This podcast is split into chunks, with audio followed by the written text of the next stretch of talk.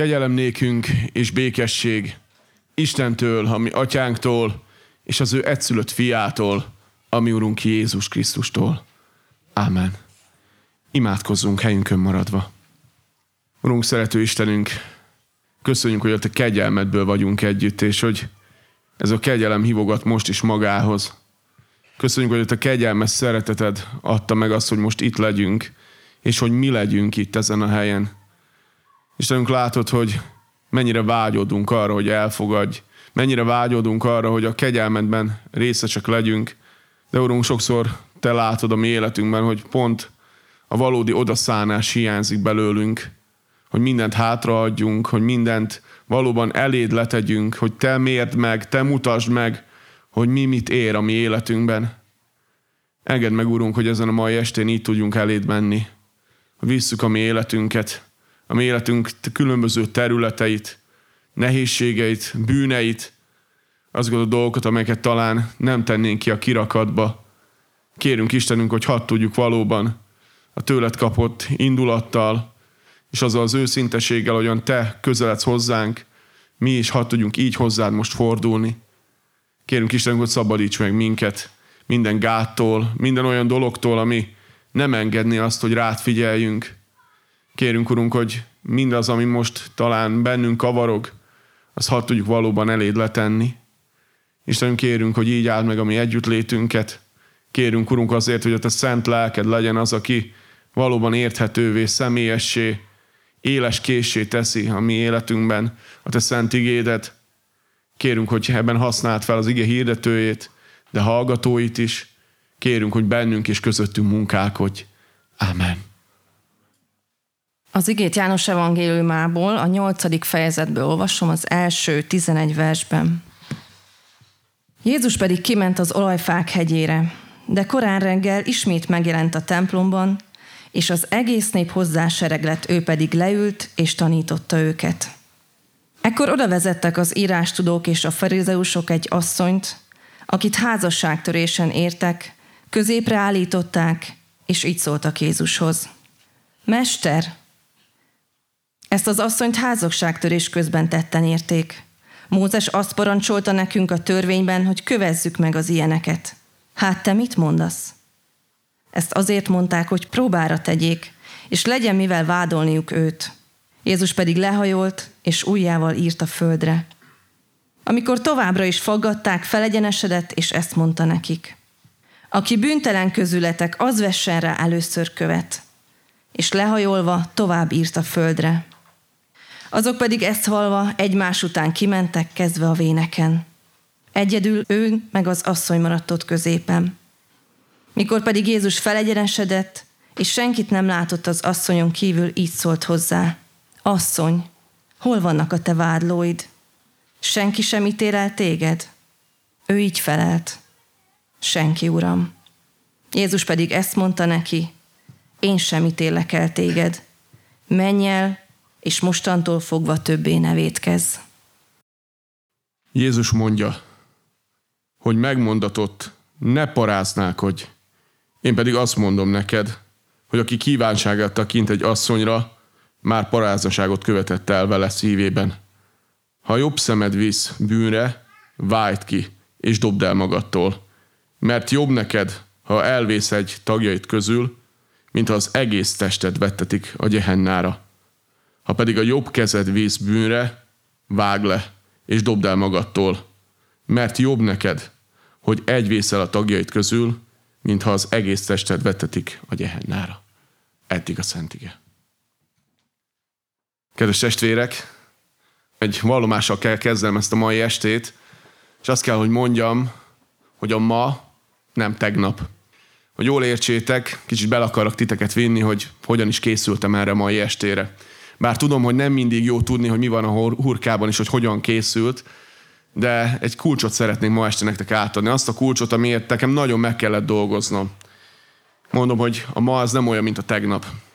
Tegnapi üzenetet tényleg ajándékba kaptam. De ezért most, ezért az üzenetért, amit most hoz, nektek át akarok adni, ezért elég keményen meg kellett dolgoznom.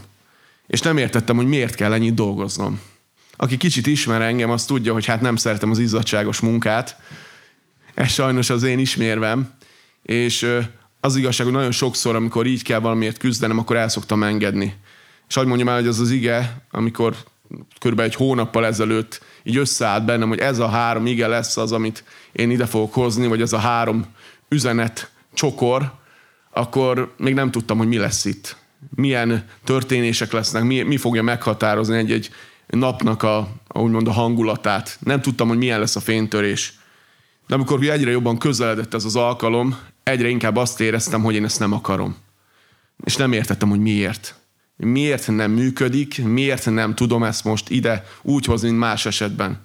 Hogy értsétek, én kicsit úgy is tekintek a szolgálatomra, mint egy szakmára. Tehát, hogy vannak olyan dolgok, amiket el kell végezni. Akkor is, amikor az embernek recseg, ropog a dolga. Mert hát nincs, aki elvégez, általában főleg a gyülekezetben. És amikor végül is ma délután újra nekiültem, és próbáltam még egyet faragni rajta, mert éreztem, hogy nem jó ez a kulcs, rá kellett jönnöm arra, hogy az a kulcs ebben a történetben, hogy én vagyok az. Hogy én vagyok az, akiről ez a két ige szól. Annak ellenére, hogy én nem érzem magamra ezt igaznak. Annak ellenére, hogy hála az Úrnak nem követtem el tettben ilyen dolgot. De annak ellenére, hogy én ezt úgy érzem, hogy nem az enyém, attól még az enyém.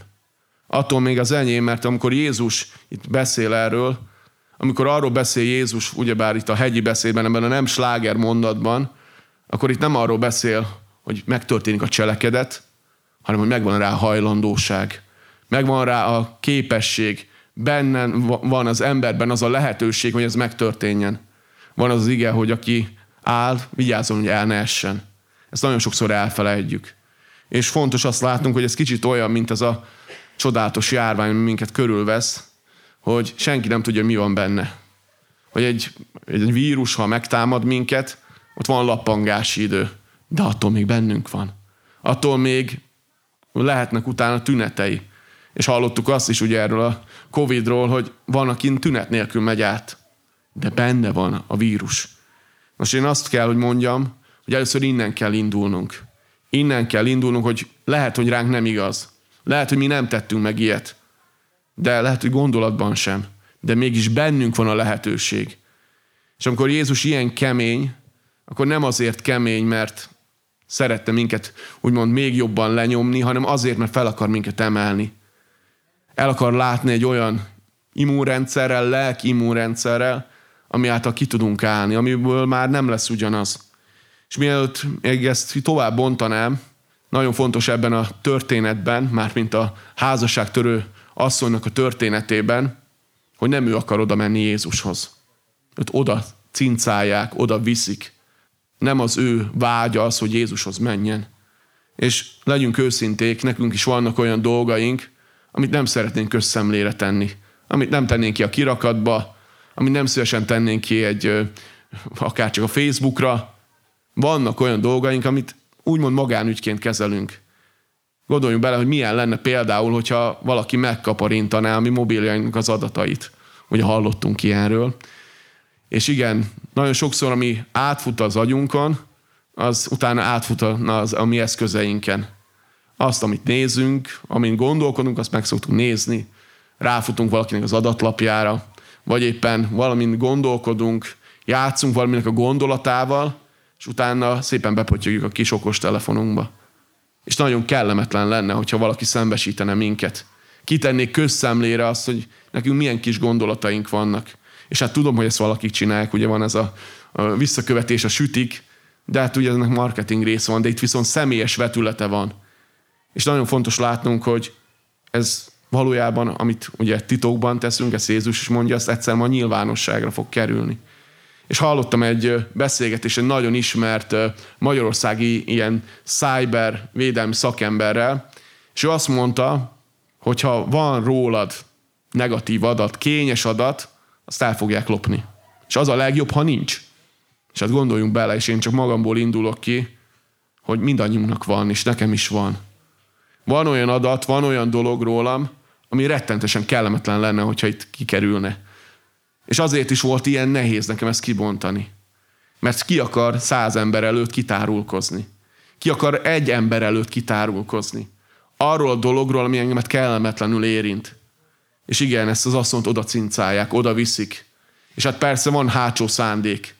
Ezek a zsidók nem azért viszik oda, mert annyira a törvényt akarják betartatni és betartani, hanem azért viszik oda ezt az asszonyt, hogy Jézus megpróbálják. Mert Jézusról tudják azt, hogy valójában ő a bűnösökkel foglalkozik. Nem a krémmel, nem a felső szinttel, hanem azok után megy, akik az élet nyomorúságában vannak, betegekhez, vámszedők, az ahogyan tegnap hallottunk, prostituáltak után megy, hogy ezeket az embereket felemelje. Nagyon fontos látnunk, hogy őket nem a jó indulat indítja. Sajnos ez, ez sokszor ez szembe jön velünk. Akár olyan emberek esetében is, akik valójában Istent keresik, hogy ítélkeznek. Ítélkeznek, és mondjuk ki őszintén, mi is ítélkezünk. Ítéletet mondunk egy-egy eset után. És amikor Jézus elé oda viszik ezt az asszonyt, valójában ők követnek el törvénytelenséget. Ez nem tűnik ki ebből a történetből, mert kicsit úgy tekintünk ezekre a, a zsidókra, mint valami rendőrökre. De tudnunk kell, hogy Jézus idejében, hát egyébként sem, történhet meg olyan, hogyha tudunk a szomszédról, hogy valamit művel, hogy mi legyünk le, azok, akik letartóztatjuk. Ugye hát kiszoktuk hívni a rendőrséget, hogyha olyan dologról van szó. De itt arról van szó, hogy ők viszik oda. És azért sincs joguk erre, mert erre csak egy valakinek lenne joga, a férjének. De itt férről nincs szó. Tehát azt sem tudjuk igazán, hogy az asszony férjezett volt-e. Vagy az, akivel ugye ez a dolog történt, hogy ő neki volt-e felesége. Bár a házasságtörésről beszélnek, de itt maga paráznaságról beszél maga Mózes is. Paráznaság a hűtlenség, és azt már annak minősítették. Valójában azt teszik, ami törvénytelen. Annak a látszatával, hogy ez törvényes. És igen, lehet, hogy bennünk felmerül az az érzés, gondolat, hogy mi ilyet sose követtünk el. És amikor ilyet látunk, akkor igen, bennünk van az ítélkezés, hogy hogy tehetett ilyet, hogy léphetett meg ilyet. És ez bármire igaz, nem csak a házasság törése, de egy-egy cselekedetre is. Amikor valaki valamit eltesz, valamit hazavisz a munkahelyéről. Olyan sok terület van, ahol ilyet teszünk, lehúz valamit az internetről. Mondhatnánk, hogy ez, ez, ez, ez úgy mond, és nagyon sokszor el van magyarázva, hogy ez miért nem gond. De fontos látnunk, hogy Jézus nem ezzel foglalkozik, hanem ezzel a törvénytelenséggel. Az az törvénytelenséggel, amit elkövetnek, de egyúttal az is benne van, hogy ugye azt olvassuk az igében, és azt hallottuk, hogy lehajol Jézus, és ír a porba. Nem lehet tudni, mit ír. Vannak teológusok, akik úgymond kipróbálják elemezni, hogy van, mit írhatott Jézus. De annyi bizonyos, hogy amit írt Jézus, annak volt jelentősége. Ugye tudjuk, hogy ő Isten fia. És alapjáraton azt kell, hogy mondjuk, hogy Istentől van a törvény. Még a mózesi törvények is. Törvény szerint ez az asszonyt meg kell kövezni. Ugye ezt, kell, ezt mondják a zsidók. De Jézus az, aki a törvényt felül tudja írni. És hát valójában ő ezt tette. Akkor, amikor eljött ebbe a világba, felülírta a törvényt mert nekünk járt volna a büntetést. Ugye tegnap ugye beszéltünk arról, hogy bár más-más árnyalatban, de feketék vagyunk. És hogyha ebből a szempontból is nézzük magunkat, ami gondolati bűneink szempontjából, vagy éppen az elkövetett bűneink szempontjából, akkor igen, járna büntetés. És nem is akármilyen büntetés. De Jézus úgymond törvényt változtat, szabályt változtat. És nagyon sokszor mi magunkban ezt nem tudjuk megtenni. Nem tudjuk meglátni a kegyelmet. Persze magunk szempontjából igen. Ha rólunk van szó, akkor azonnal tudjuk, hogy hát igen, kegyelemre szoruló bűnös vagyok, de hát Jézus szeret, és el fog fogadni. De amikor a másikra tekintünk, amikor rátekintünk a másiknak az esetlenségére, bűnére, ez már sokkal nehezebb. Pedig Jézus ezt teszi. Felülírja. És nem kéri azt, hogy ez ki legyen mondva. Nagyon szeretem a YouTube-on nézni a videókat, aki ismer, azt tudja, hogy pontosan jól, hogy egy kis YouTube függő vagyok, és hát nagyon szeretem a, a úgymond a bírósági felvételeket. És ugye ezek na, abból a szempontból érdekesek, hogy mik a reakciók. És azért a bírósági felvételken nagyon sokszor olyanra is ráakadok, amikor főleg az Egyesült Államokban több száz évnyi börtönt rónak ki. Nem úgy, mint nálunk, ugye, hogy letöltendő életfogytiglan, tényleges életfogytiglan, kimondják arra az ember, hogy erre a szabály szerint mondok egy példát, ez egy konkrét példa, 275 év börtön jár. Azért, hogy ez elhangozzon. Persze nem fog ez az ember 275 évet élni, de hogy elhangozzon. És Jézus ettől óvja meg ezt a nőt. Nem járna ki a védelem. Ugye bűnös, ezt kimondják ők is. De mégis Jézus lehajol, és ír a földre. Szabályt változtat. Azért, mert ő megteheti. És igen, felmerül az a kérdés, akkor mi lesz ezután? Mi lesz azután, amikor Jézus szabályt változtat? Amikor a kegyelmet felajánlja? Hiszen Jézus ezért jött. Ugye felteszi azt a kérdést, amit ugye nagyon sokszor mi magunktól távol tartunk. Azt mondja, az vesse rá az első követ, aki bűntelen. Ez az a kulcs. Ez az a kulcs, amit nekem faragnom kellett néhány héten keresztül. Amit nagyon sokszor elfelejtünk, hogy az, amit magunknak szeretnénk, annak a másiknak is erre van szüksége.